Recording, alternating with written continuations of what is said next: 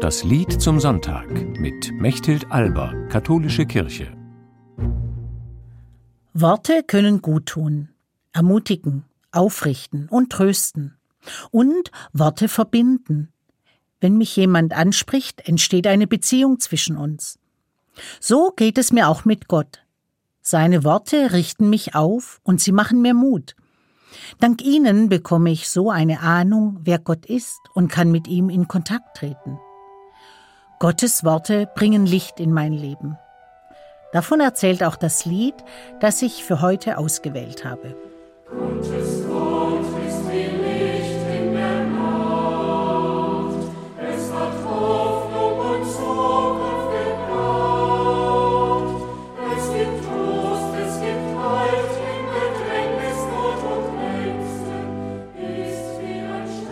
Dass Gott zu den Menschen gesprochen hat, ist eine Grundüberzeugung von Christen und Juden. In der Bibel sind seine Worte aufgeschrieben. Da steht etwa Ich bin bei euch alle Tage bis ans Ende der Zeiten. Eigentlich großartig. Und doch erreichen mich diese Worte nicht immer. Ganz anders, als wenn ich mit jemandem im Gespräch bin. Da kommt zu den Worten noch der Klang der Stimme dazu. Durch sie werde ich unmittelbar angesprochen. Ich kann hören, wie jemand mir gegenüber eingestellt ist und wie er sich gerade fühlt. Die Stimme ist Ausdruck der Seele. Deswegen kann ein gesprochenes Wort so berühren. Und umgekehrt bleiben Worte ohne eine beseelte Stimme oft blass oder leblos. Was bedeutet das für die Worte Gottes? Wodurch werden sie kraftvoll und lebendig? Gottes